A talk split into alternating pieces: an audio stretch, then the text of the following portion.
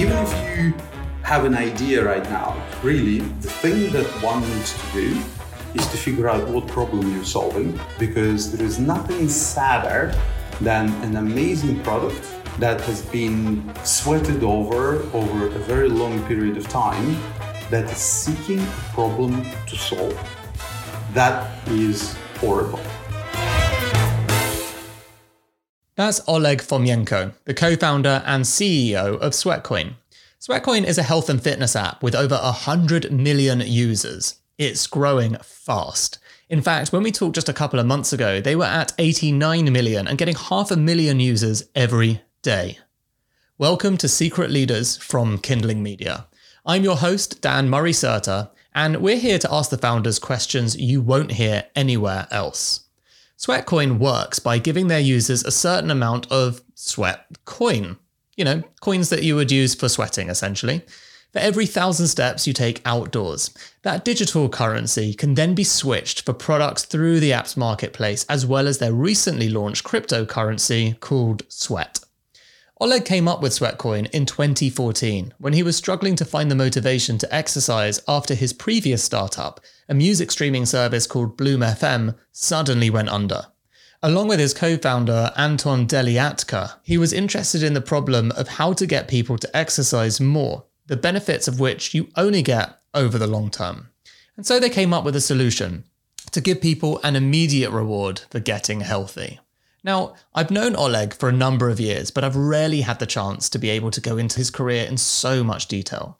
He told me what the annexation of Crimea has to do with the downfall of his previous startup, why he thinks we should avoid focusing on the product when starting a business, and the future he sees cryptocurrency having for his business. It's a great interview. But first, he told me about a childhood experience that had a big influence on him. My first ever memory is me kind of lying on something and lots of scared faces uh, above me, uh, including my mum.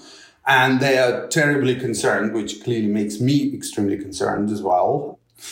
Then I realize I'm on a train and the train stops and all of these concerned people sort of part and doctor comes in and, you know, kind of after some manipulations, I don't have particular details, he gives me something really terribly sweet that I really liked, that I swallowed, and you know, kind of with the benefit of hindsight, and I've spoken to my mom, it turns out that you know, kind of he really tricked, manipulated me into eating something uh, that dropped my temperature and saved my life. You know, apparently I had a crazy, crazy fever.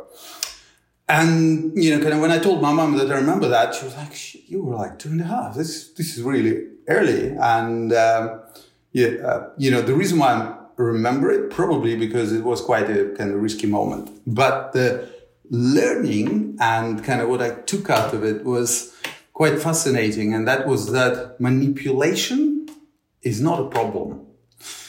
It is a problem if it's done for the wrong ends and if it's not done transparently. You know, that doctor manipulated me into giving me something sweet because if you've given us something terribly tasting, I probably wouldn't have eaten it and I could have died. So the idea that manipulation in itself or, you know, kind of playing something on someone is absolutely horrible thing and it's a poor trait of character since then is kind of really not, it, it jars with me. I have a feeling that the most important thing is to keep the interest of that person, the, you know, the well-being of that person at heart. And then anything goes because that guy clearly saved my life. So what you're saying is you believe manipulation can save your life? I believe that there is nothing wrong with manipulation in itself. But if somebody manipulates you to their end and to your disadvantage, that's horrible. But it's not the action of manipulation by itself that is bad. And actually that does have, you know, kind of profound impact on the business that we're running. I mean, because Sweatcoin is a manipulation. You know, we figured out why people are not physically active. And the reason is that nature doesn't want you to. Nature didn't build you to be active. Nature built you to survive, which is you know, preserving calories as opposed to spending them. So in order to change this, you know, kind of tweak your behavior, we need to sort of go very, very deep into a behavioral feature called present bias, which only has one cure, instant gratification. So we figured that if we give you instant gratification for steps, then you, in theory, should walk more. We invented Sweatcoin, we built it as an MVP, minimum viable product for those that don't know, and you launched it and people started moving more. Is it manipulation? Yes. In some senses, all marketing is manipulation, right? Yeah. it's yeah. interesting to hear you uh, talk about manipulation because uh, certainly, you know, Russians particularly have a very interesting relationship with manipulation themselves. Um, well, you know, the ones that I know, which are te- technically the ones that yeah. seem to leave Russia at all costs and then feel like the communication at the very least is very different from the outside of Russia from the inside. So, can we talk about that actually? Because I've never really had a proper conversation with you, other than when we first met, actually, about your relationship with Russia. And I think in the context of what's going on right now, super interesting to see um, how you know consistent that thread is throughout your life. That relationship, also just touching on you know manipulation particularly. Good question. Um, yeah, I mean, I left in 1995, so many many moons ago. The the reason why I left was because um, you know I, I didn't want to see the the world, and I also felt you know kind of in 90s when you started working there was quite a lot of not bad but there was corruption going on you know kind of you know i remember having a conversation with advertising agency that you know said that oh if you make a TV ad with us. We, you know, we'll make sure that, you know, you go on holiday wherever you want and blah, blah, blah, blah, blah. And I just kind of went, yuck.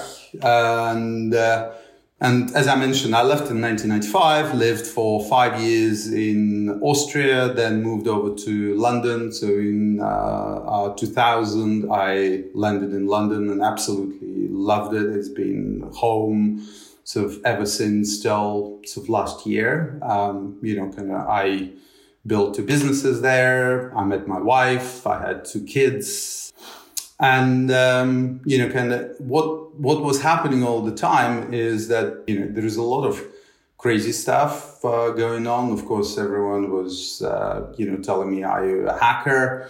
or are you a spy or you know kind of all of those uh, jokes and there was a lot of bad stuff going on, you know, poisoning of Litvinenko. That, you know, kind of then there was this Novichok in Salisbury. And it was all sort of a bit nasty and nefarious. And until very much this February, because uh, I think this February was a sort of big, you know, 24th of February was a very, very big point. Um, you know, kind of, I'm you know, we're good. You know, I'm I'm going to talk a little bit about kind of how I feel and what led to it. But one thing to say is, you know, kind of whatever I say is in no way to defend Putin or to defend actions. I think that it's absolutely um, kind of crazy that we are in a state of war in uh, Europe that was uh, uh, started by Russia. There's absolutely nothing that can be happening that should lead to uh, kind of to this uh, uh, to this action. So, and how we're going to come out of this? You know, what impact is going to have on relationships between nations? You know, how are we going to deal with Ukraine? Because you know what, I have Russian passport. My surname is Ukrainian. I have relatives, you know, can in both countries. I still do not understand how you can sort of drive such a wedge between the countries that are largely populated by the by the same nation. It's unbelievable. So you know, and it was devastating. It was devastating for us as a business. We ended up relocating a lot of people. Um, you know, 30 people from the team uh, that were based in Moscow. We now in the process of relocating them to Portugal you know, kind of finding residences, helping them to basically start their life anew because, uh, you know, they, they want to live in Europe. As opposed to um, sort of being in Russia that is getting into a tighter and tighter spot. Yeah, thank you very much for sharing. And also, obviously, talking about, you know, the impact that it would have had for you as a business, right? It can't be very easy to for any business right now that's Russian, Russian owned, Russian employed, because, you know, people don't really enjoy nuance. So, you know, this is kind of obviously the problem with sanctions in the sense that obviously you know that the people of Russia broadly don't deserve the sanctions. It's against the government, it's against Putin, etc. But there is no other way to do it. And so people go around boycotting Russian businesses. Again, understandable tactic because the tactic is the tactic. Like, you know, it's a, it, well, the tactic is part of the strategy. So you're either all yeah. in on it or you're not. But at the end of the day, you know, I, I talk to you and, you know, a lot of my friends, as you know, are Russian. Like family people, really kind, thoughtful, genuinely like some of the most kind and thoughtful people that I know. Their business is totally ruined by these boycotts because they're just where they happen to be born from. So, you know, again, this isn't to say, you know, I'm very pro, obviously, as you might imagine, very pro Ukraine and anti Russia in my stance on the thing. But like, it is hard when you know that there's human beings um, affected no, by this. And, and the business owners, you know, I have a friend who literally just about to do really great fundraise and stuff. And this all happened and like no one will give money and it's a great business. Yeah, I think that you know, you know, my point of view here is that also what responsibility do you take and how you behave? Because to be honest, I am not taking responsibility for sort of Putin's actions. I cannot really sort of fathom why I should, because I completely disagree with this. And I know that there are sort of consequences and issues if I were to go to Russia for kind of what I say, I could, in principle, probably end up in jail for 15 years. You know, kind of saying anything against the war is considered a crime. You know, we need to, I think, all remain human because um, I. I know that it's extremely tempting to draw lines and say Russia bad, Ukraine good. But it's always humans, it's always people. And as soon as you start making these general statements, that's when you're making the world completely screwed up because then it's us and them. Next thing you know, that you know, kind of, you're starting to put oil on fire, and all of a sudden you end up with another war. Like you know, uh, I've spent a lot more than half of my life outside of Russia um, you know, kind of uh, people would, you know, some would argue, well, Russians would argue that I'm actually less uh, Russian than uh, British. And the thing that, you know, kind of really fascinates me or actually frustrates me is that some people can dismiss sort of businesses, ideas, etc., not on the grounds that they're even coming from someone that is an adept of philosophy that they disagree with, but that is coming from a person whose birthplace is currently, you know, kind of driving philosophy that you're disagreeing with. You know, kind of a birthplace is pretty similar to a race.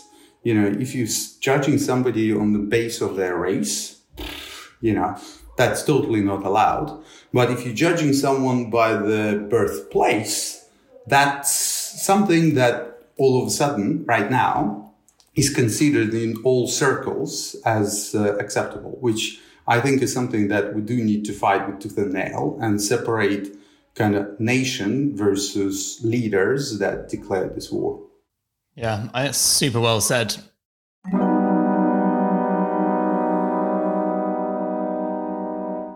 If you're trying to grow your startup and you're dealing with companies outside of the UK, you're probably going to need ISO 27001 at some point. It's not the sexiest acronym, but it's basically the global standard for proving your security practices are up to scratch, like how you handle customer data. The same goes with SOC 2. You're going to need it if you're a SaaS company. But achieving these security frameworks can be very tedious and very costly. This is where our partner, Vanta, comes in. Vanta automates up to 90% of the work for certifications like ISO 27001, SOC 2, GDPR, HIPAA, and more getting you audit ready in weeks instead of months, and saving you up to 85% of the cost. And as a special offer, our listeners get 20% off Vanta. Just head to vanta.com slash secret leaders. That's V-A-N-T-A dot com slash secret leaders for 20% off. There's a link in the description.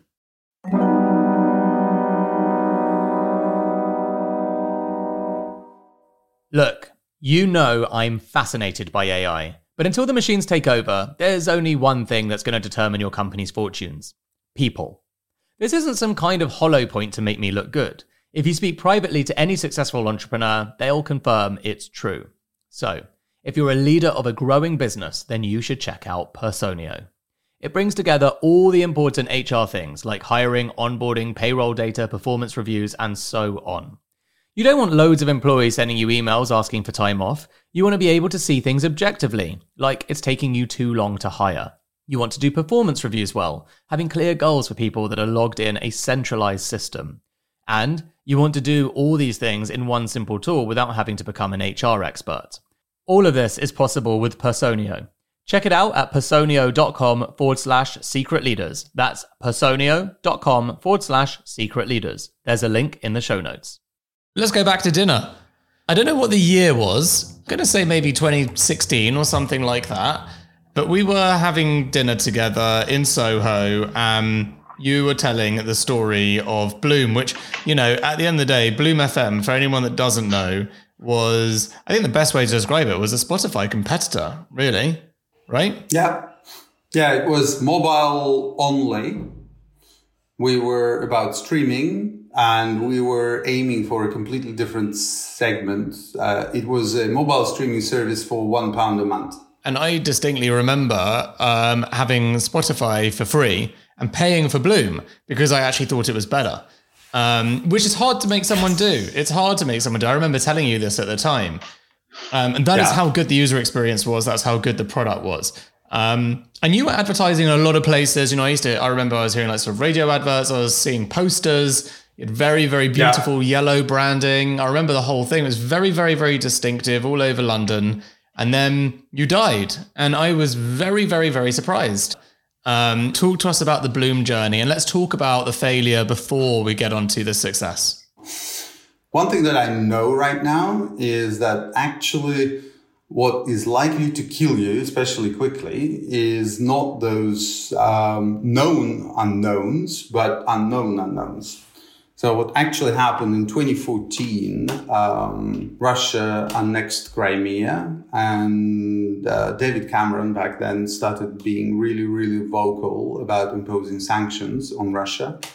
And my investors back then um, were, you know, kind of biggest Russian media group, which was part of Gazprom. And the reason for it was because I raised in 2008, if anyone remembers, that was probably the worst year to ever raise, especially for digital music.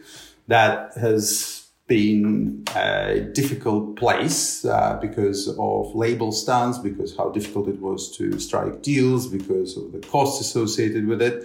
And I mean, let's face it, it still is not the best place to be because uh, Spotify uh, that is huge business is still not profitable. So, you know, that tells you how structurally complex the industry was.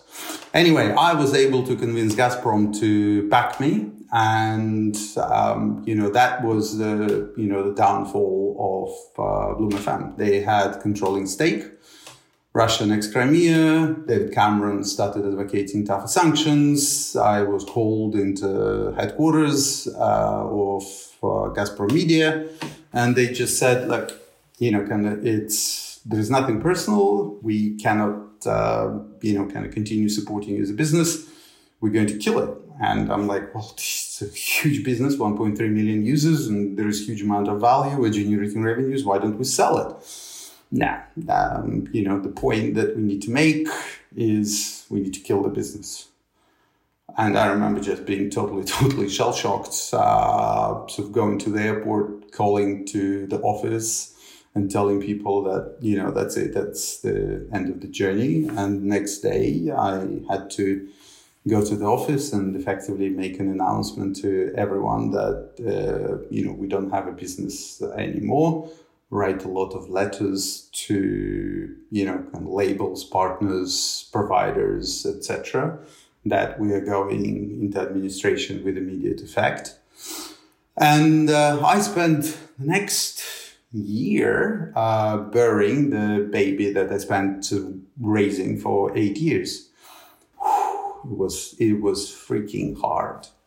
You know, uh, we had to move out of London with the family and scale our costs factor five. My wife had to learn how to cut her own hair to be able to start a new business. It was extremely tempting to go and work um, for somebody else to just repair the P&L. But I don't know, I was also quite pissed off uh, with the way things panned out and, you know, kind of covering so much ground and then sort of being sent into, you know, kind of into nothing that it was extremely tempting to double down. And when you think about the period of time that you went through, like talk to me about your your experience with your mental health, with your with your self worth, with I guess like, you know, I want to understand, you know, is it stoicism? Is it vulnerability? Is it shame? What kind of emotions did you explore during that period? Can you remember?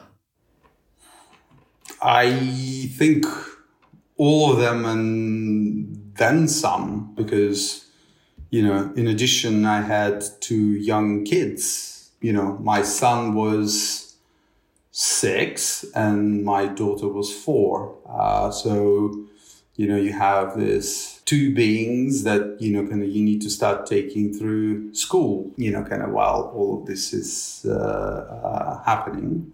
It was, of course, countless hours, probably days spent. What if, how could I, you know, what could I have done to potentially change this?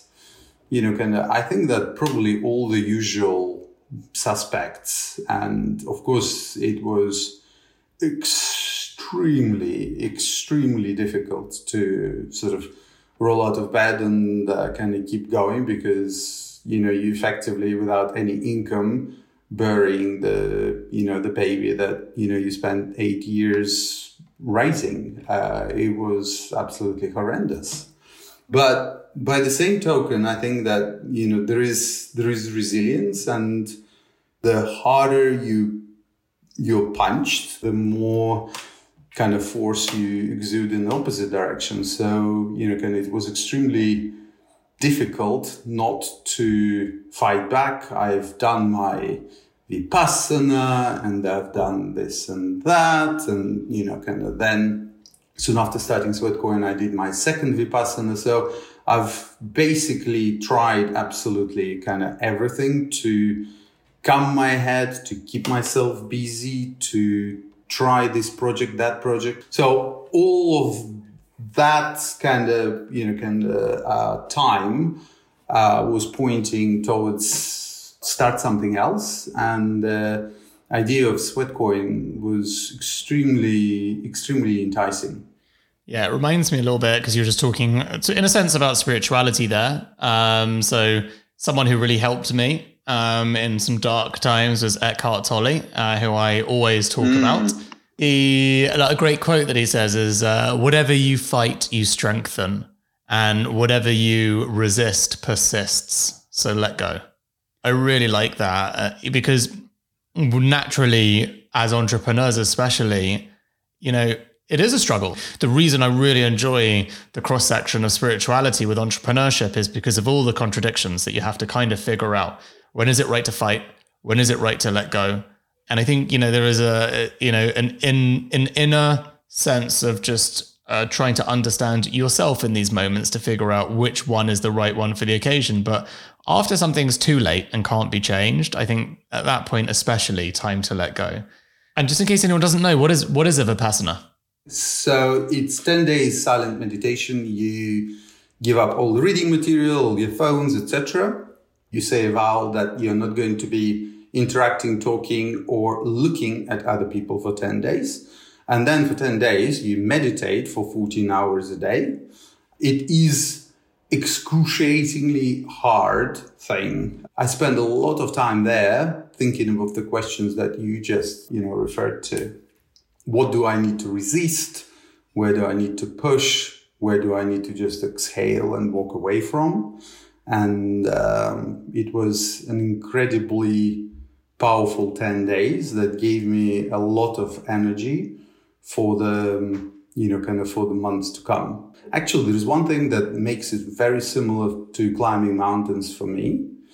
The incredible clarity of sort of thought and lack of noise, you know, because I don't know about you, but, you know, I was, you know, did I plug that uh, iron, you know, kind of, you know, there's just like gazillion and one things that is going on and they just enter into your mind and distract you.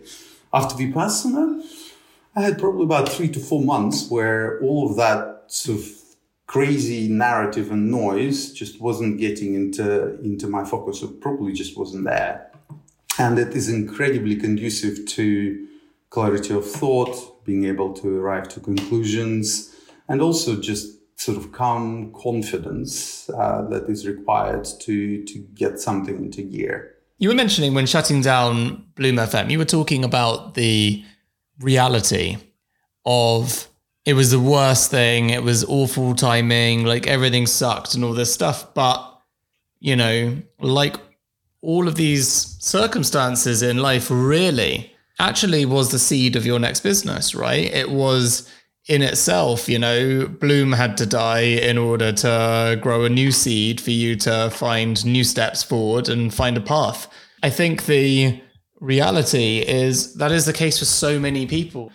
And I think that's kind of it, which is when your business finally does fail and you're able to sort of stop for a bit, only then are you able to start paying attention and actually listen to any signs that might be popping up in your life and really decide what you want to give your attention to. And it sounds exactly yeah. like that's what happened with Sweatcoin, which is you had these little moments of clarity, these little insights of opportunity, and decided to follow that um, that glimpse of attention. Absolutely, and you know there are some amazing lessons, and the biggest realization for me was that when you start a business, you really need to start with the problem, and I cannot over, you know, kind of overemphasize this enough. I've heard and I've seen it so many times that people start with idea or they start with sort of a notion. But, you know, kind of the, the reason why Sweatcoin is so successful was because it was a problem and it was a problem that I've personally experienced. And, you know, kind of we realized is just universal. And the reason why it's so valuable is because if you start talking about the problem, then it's quite amazing how quickly you start finding support and help.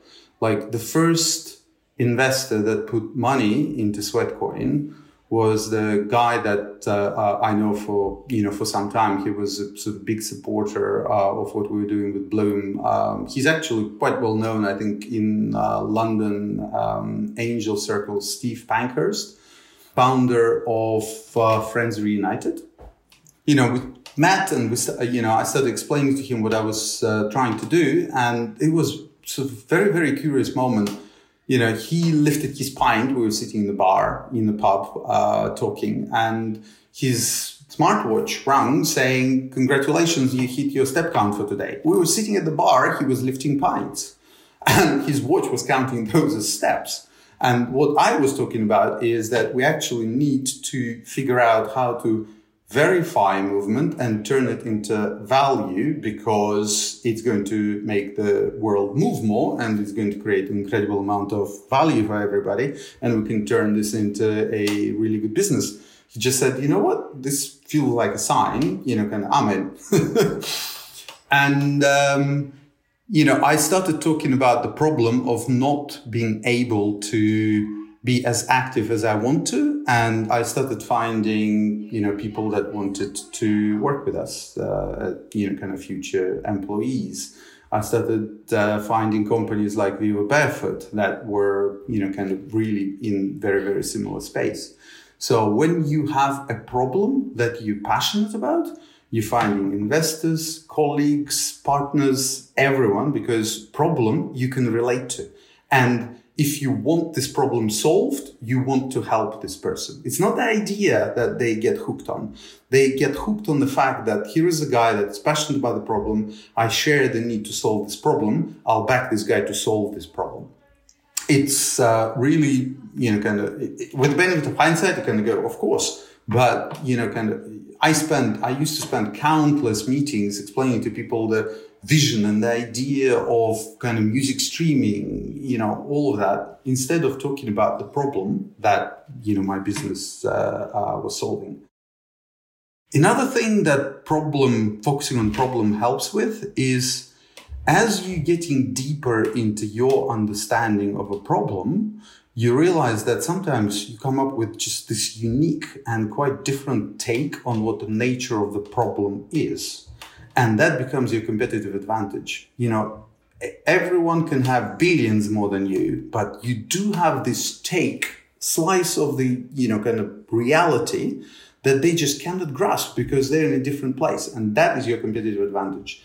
Deep understanding of a problem can win a battle against juggernaut of whatever size. For example, in physical activity, are plenty of businesses. There are Nikes, there is Adidas, there are, you know, gyms, everything and everyone. But very few of them have shared or were sharing our simple explanation why people are not able to be as active as they want to be. And the explanation is nature doesn't want you to. Nature built you to preserve calories, not to spend them. So natural behavior that nature drives in you is to sit and preserve those calories because that means survival. And right now, food is not scarce, so that is irrational behavior. If we were get, getting our software developed right now, that wouldn't necessarily be behavioral pattern that would be built into us, right?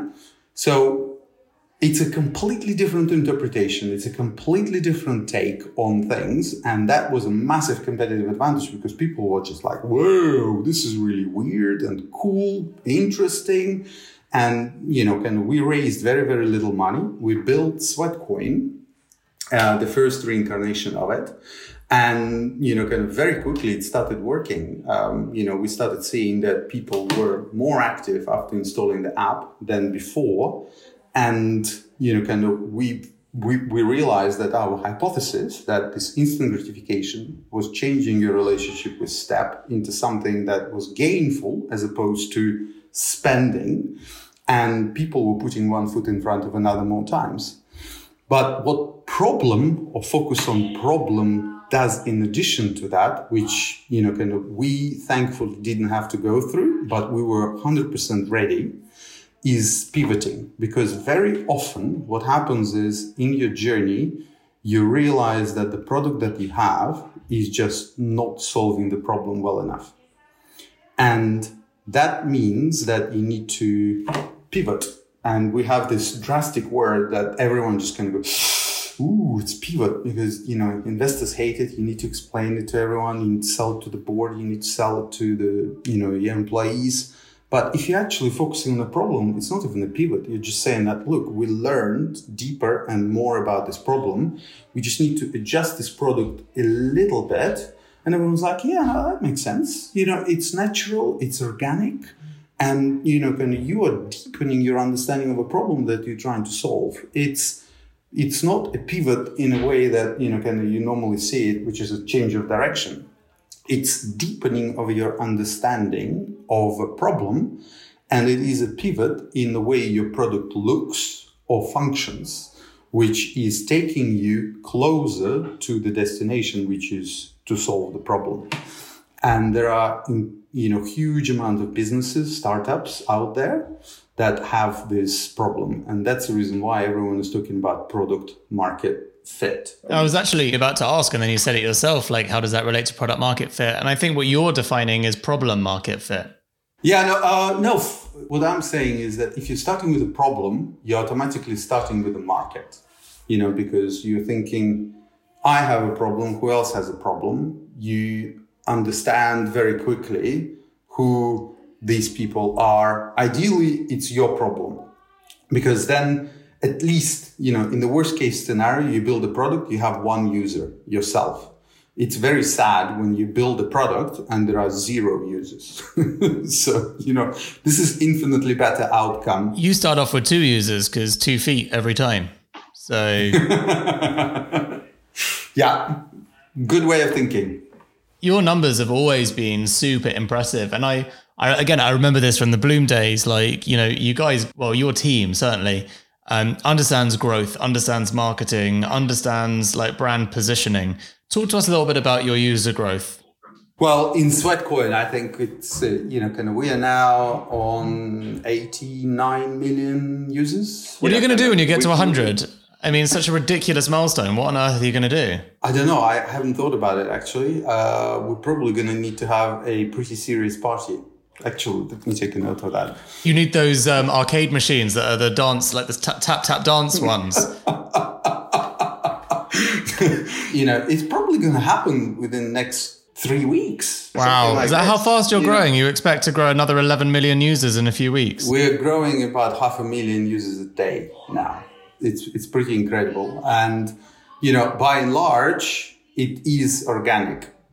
And the reason why we grow so well organically is because it's quite an incredible product with a really good product market fit because you feel good about recommending it to other people because you don't have this feeling like, oh, I'm selling something to my friends. Uh, because it's a product that makes their lives better. And, you know, kind of what's not to like? It pays to walk. People are like, what's the catch? Well, no real catch. For a very long time, people were, you must be selling data. You must be doing this. Now we, you know, kind of, we know how to monetize and we know how to be profitable without having to, you know, kind of sell data. We believe that data should be users and not ours. Um, so, you know, we don't have to do it. Okay, Oleg, we get it. There's no catch. But how do they pay people to walk at Sweatcoin? How do they make money? Well, before I let Oleg talk about all of that, I just want to take a moment to explain two terms he's going to use a bit later that you might not be familiar with Web 2 and Web 3. Simply put, Web 2 is used to refer to the internet as we've known it over the last 15 years or so, you know, with social media and stuff. And Web 3 is an idea of a new kind of internet, one that runs primarily on blockchain technology. I'm not going to go into more details, but if you are interested in finding out a bit more about this, then just go and listen to last month's episode where I talk about the metaverse with co founder of The Sandbox, Sebastian Borget. There's a link in the show notes. But for now, let's go back to Oleg and why he wanted to go into cryptocurrency. When we started in 2015, um, we were already thinking of uh, blockchain. So I've looked at uh, Bitcoin for the first time in 2011, and by 2014, 2015, I was definitely very interested in uh, technology.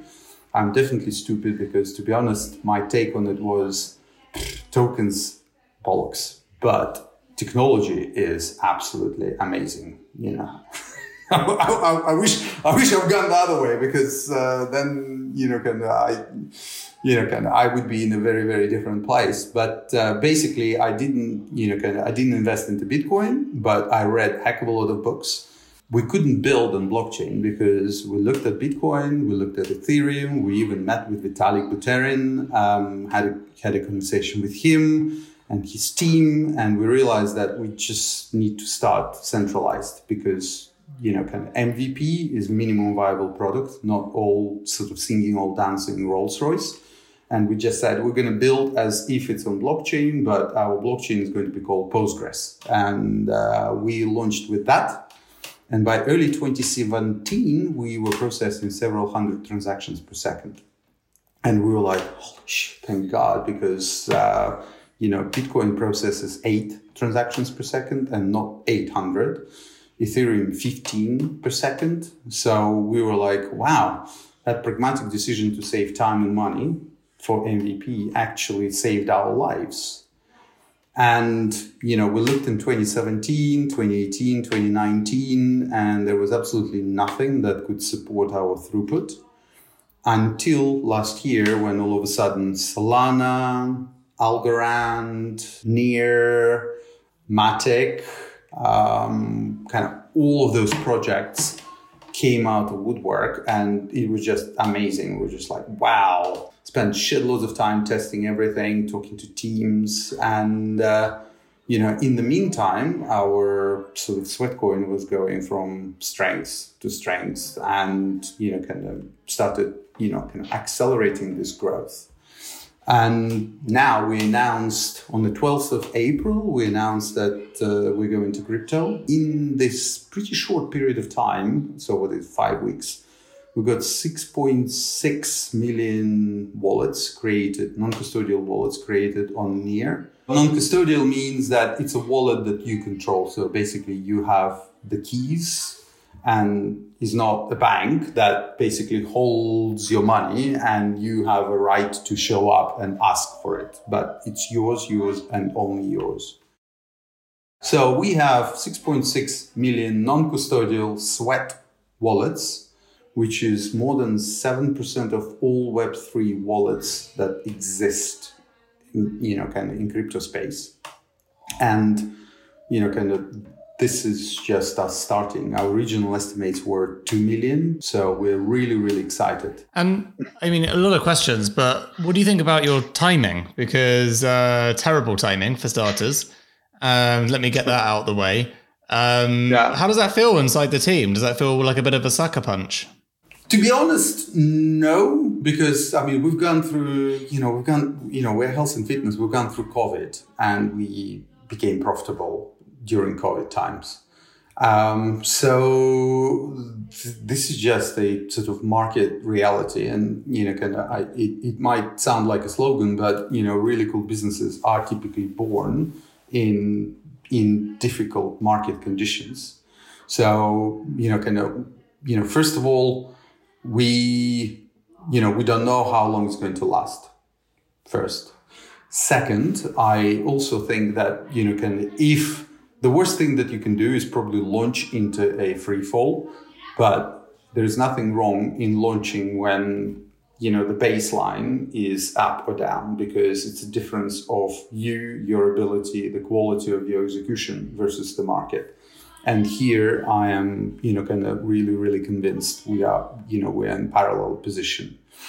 And the third thing is it's actually, you know, kind of in in in a weird way might be a blessing because bringing all of this tens of millions of users is probably a good idea not to bring them at the sort of maximum of the market and then you know kind of guide them through the drop but to bring them in the trough and work with them educate them help them to understand what it is and then rise through the kind of through the next cycle. That is going to be a lot more organic better and natural way of understanding because if you just come in at the peak and all of a sudden you experience you know you're familiar with it you know kind of you you hold crypto you experience 50 or 80% drop that feels like almost you know kind of life ends right and a lot of our users are not crypto natives they'd be crypto curious and i would wish for them to have an experience of kind of gradual rise and get their head around it rather than first go through the free fall. Yeah, that's very fair. Um, I would say, as someone who's weathered many crypto uh, winters, as you know, because we've we've talked through them over many years. Uh, walking yeah. is my actually my solution for how to deal with the anxiety that comes with it. And you know, uh, as I've been a Sweatcoin user for many years as well, because walking is my favorite favorite activity. Um, I would love you Thank to you. just explain um, how this works business model wise, just quickly, right? So I read a great tweet the other day. Look, if you're not into crypto, you know some of this will obviously sound like gobbledygook for sure. Um, but I guess the question of like where does the money come from in layman terms is always an interesting question in terms of like what a coin's value is. And I saw someone uh, who was explaining about complicated DeFi, decentralized finance, the other day, who said if you're not able to understand where the exit liquidity comes from, it's you. Which I thought was amazing. Because it's like, unless you literally understand where it's coming from, it's probably you. So you have to have that kind of level of understanding to make sure that you're not at the top of the pyramid, so to speak. Um, So where does the where does the value of the coin come from in Sweatcoin? Uh, you know, to give um, clarity to any listeners that don't understand how wallets work and everything else, you know, the idea is you're building up some value. There is nominal value that's de- de- denominated by the market. Presumably, it will be denominated in ETH, but lots of people choose it to have e- uh, dollar value just so they understand it in their wallet. So let's say you build up a thousand dollars of of sweat you will be able to go on an exchange. You'll be able to swap that out for another currency, including USDC, US dollar token. And at that point, you know, the question comes, well, where did I just get my thousand dollars from? Did that come from Sweatcoin officially? Not necessarily, because it's a marketplace, right? So explain to us how that works. Brilliant question. It's good to see that you have a a deep understanding of how it should work. It's because I've been the exit liquidity. Well, but you know, you learned your lesson really, really well. I have hundred percent. So, you know, your question, we're thinking about it in so two parts. The first one is supply, supply of the token. And there are two very interesting things. So, you know, for TGE, basically we're going to have a match. So every sweat coin that you have in your wallet right now, we are going to match it with one sweat that you're going to receive. So effectively, we're going to convert the value of activity that you've already done as a sort of build up to crypto, and we're going to turn it into crypto at a very, very attractive rate. After that, it's going to be a very interesting token economics. So every next sweat that will come into existence will require more and more steps. So, you know, it's going to be 1001, 1002, 1003. So by the end of the first year, it's going to be sort of between four and not between three and 5,000, depending on sort of how aggressively we grow. So you're going to take 3,000, 4,000, 5,000 steps to get that same unit of currency.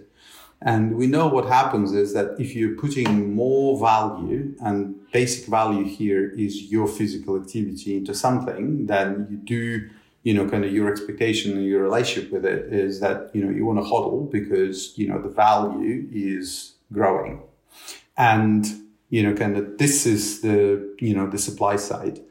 On the other side of supply, we also have this, you know, because our mission is to make the world more physically active and we know how to work with people, you know, with, with large groups of people. There is this amazing lever that you can pull to make people who go through these peaks and valleys, who run a marathon and then sort of sit and do nothing. We call it inactivity fee. So if you have very inconsistent pattern, we will burn some of your sweat unless you're active because in order to live long it is about consistent physical activity every day. Inactivity fee is effectively sort of a burn mechanism that starts taking tokens out of circulation. So if you're starting to look in the long run you are not even having capped supply you're having a deflationary dynamic.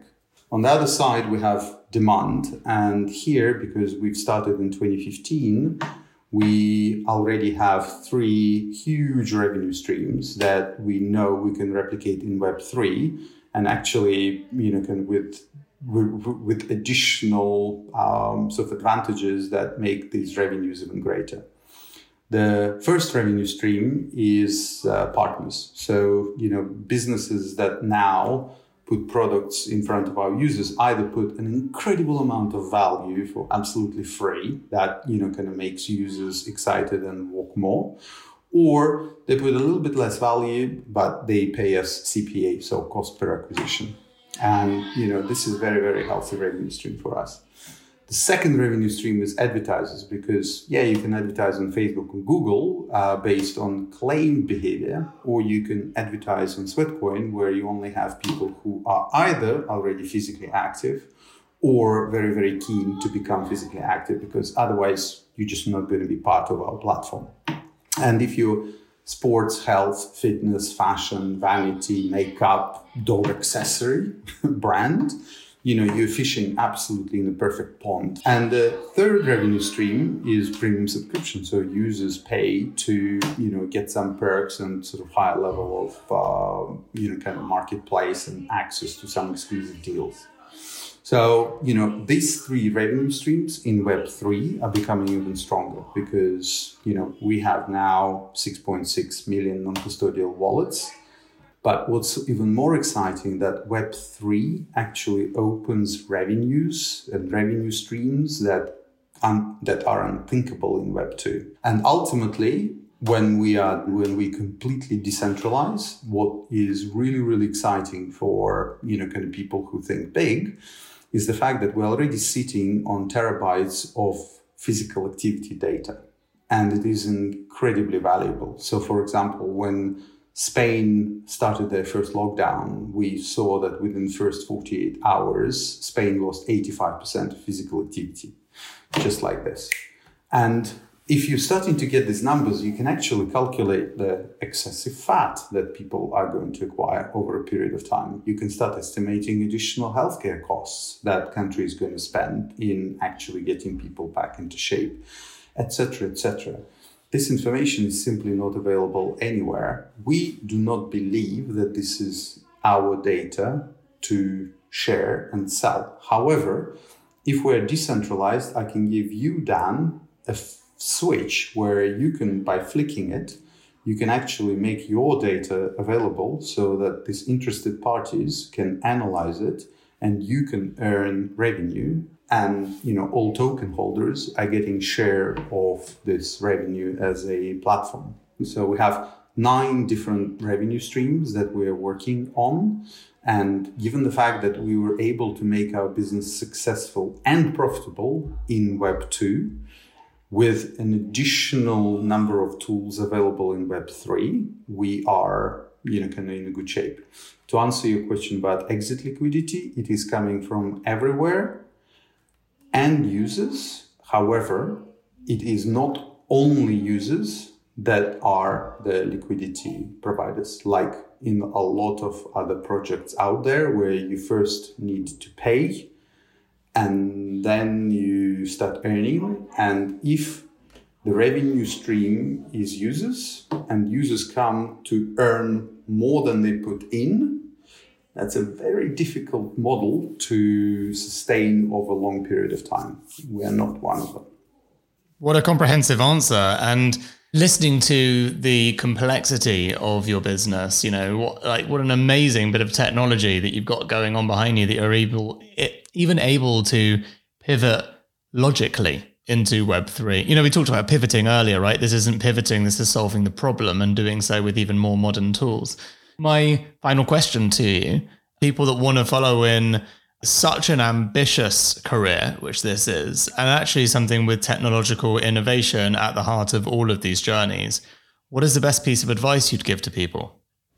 You know what? Uh, it's not going to be exciting. I'm actually going to send them back to an earlier chunk, which is disregard everything else the noises the you know the profitability the unit economics the buzzwords the whatever really, really deeply understand a problem because if you will, you will have an incredible competitive advantage regardless if you have access to capital or not. So, yeah, focus on the problem, really, really double down, triple down, quadruple down on that. Oleg Fomenko, the co founder of Sweatcoin. Next week on Secret Leaders.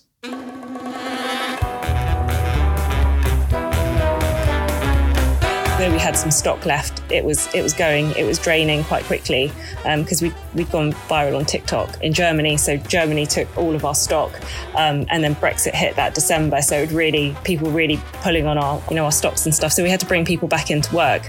Everyone was just helping to do whatever they could to to get us through this. That's Vivien Wong, who co founded Little Moons with her brother. They make mochi ice cream, which became a phenomenon in lockdown thanks to a TikTok video which went viral. Find out how they did it. Here at Mindset Win, we want to give you the tools to become better at what you do. Taking inspiration and wisdom from our guests, we will hear stories, strategies, tips, and tricks. Told by leading names in sport and beyond. Who know what it takes to get to the very top. There will be two episodes each week packed with amazing stories and practical takeaways for us all to follow. Search for Mindset Win on YouTube and on your favorite podcast app. Thanks for listening to this episode of Secret Leaders. I've been your host, Dan Murray Serter. It was produced by Ruth Edwards and brought together by our head of podcasts, Will Stollerman.